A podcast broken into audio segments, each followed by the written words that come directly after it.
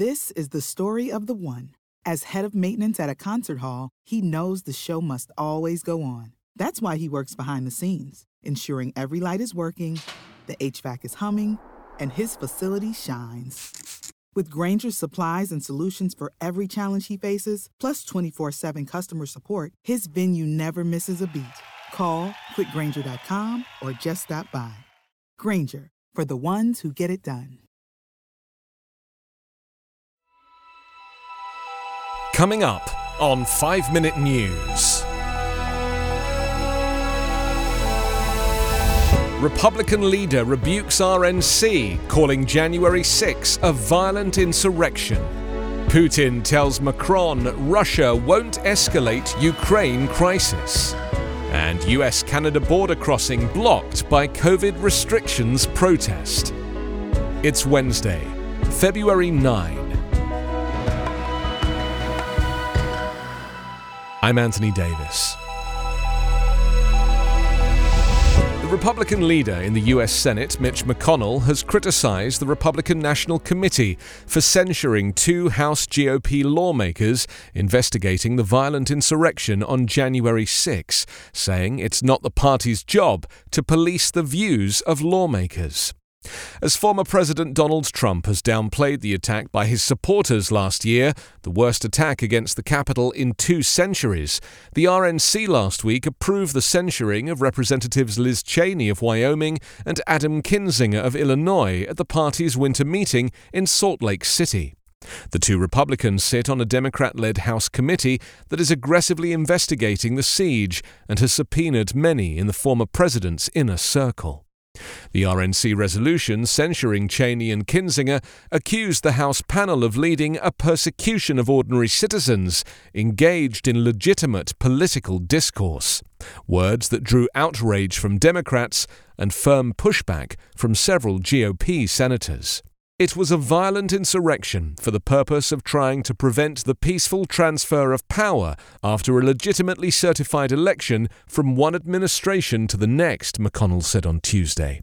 He said that he still has confidence in RNC chair Ronna McDaniel, but the issue is whether or not the RNC should be sort of singling out members of our party who may have different views than the majority. Meanwhile, the Federal Bureau of Investigation is probing a meeting in a downtown DC garage the day before the January 6 riot between the then leader of the Proud Boys extremist group, the now indicted leader of the Oath Keepers militia, and other far right figures. The meeting puts the heads of the nation's two best known violent far right pro Trump groups in immediate proximity to each other 24 hours before the breach of the Capitol. Emmanuel Macron said on Tuesday that Russian President Vladimir Putin told him that Moscow would not further escalate the Ukraine crisis. The French president also said it would take time to find a diplomatic solution to the rising tensions, which represent the biggest security crisis between Russia and the West since the Cold War. His remarks on a visit to Kiev came as the Kremlin denied reports that he and Putin struck a deal on de escalating the crisis. Kremlin spokesman Dmitry Peskov said that in the current situation, Moscow and Paris can't be reaching any deals. Macron met with Ukrainian President Vladimir Zelensky amid mounting fears of a Russian invasion. Moscow has massed over 100,000 troops near Ukraine's borders, but insists it has no plans to attack. The Kremlin wants guarantees from the West that NATO will not accept Ukraine and other former Soviet nations as members, that it will halt weapon deployments there and roll back its forces from Eastern Europe, demands the US and NATO reject as non starters.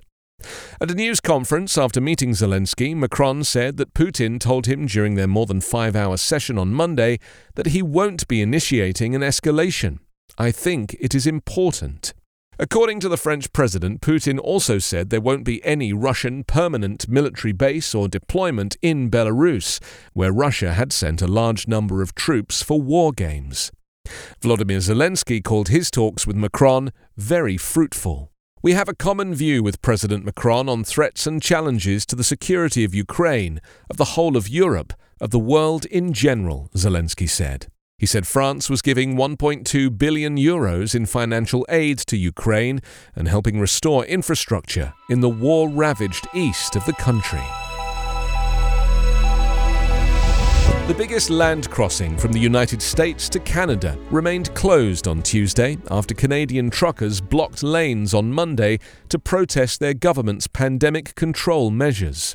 While traffic in both directions was initially blocked, US bound lanes have since reopened.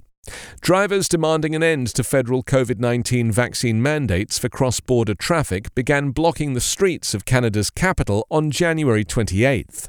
Since Sunday night, police have started slowly taking back control, seizing thousands of litres of fuel and removing an oil tanker truck. Ottawa's Deputy Police Chief Steve Bell told reporters on Tuesday that police have immobilised many of the heavy vehicles taking part in the blockade.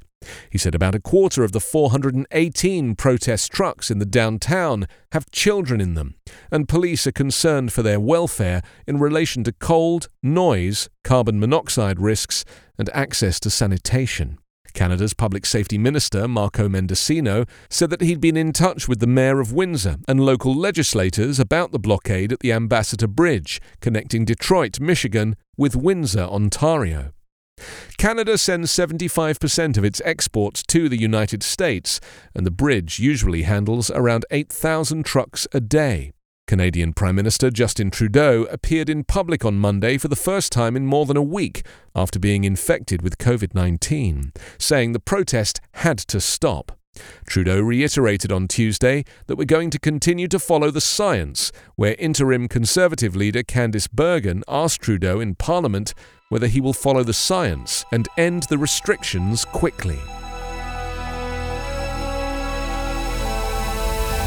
You can subscribe to 5 Minute News on YouTube with your preferred podcast app. Ask your smart speaker or enable 5 Minute News as your Amazon Alexa flash briefing skill.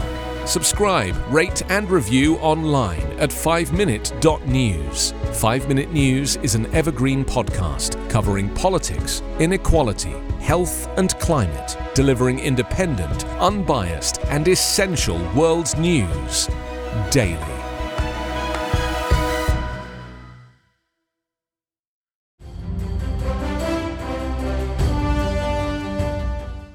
This is Peter. And this is Tom. We want to tell you guys a little bit about our podcast. Tom and I met in college, became best friends, and then teachers almost 20 years ago. Sometimes school just does not allow us to elaborate on the topics that we find interesting, like the real shark attacks that inspired the movie Jaws, or the real historical context to Indiana Jones artifacts. Where does cereal come from? Or are zombies real? Does Ben Franklin really deserve to be on a $100 bill? On our podcast, just like in our class, there are no stupid questions. Just two friends having lighthearted conversation about history, pop culture, and the context of current events. Listen to History Teachers Talking Podcast from Evergreen Network, anywhere you get your podcasts.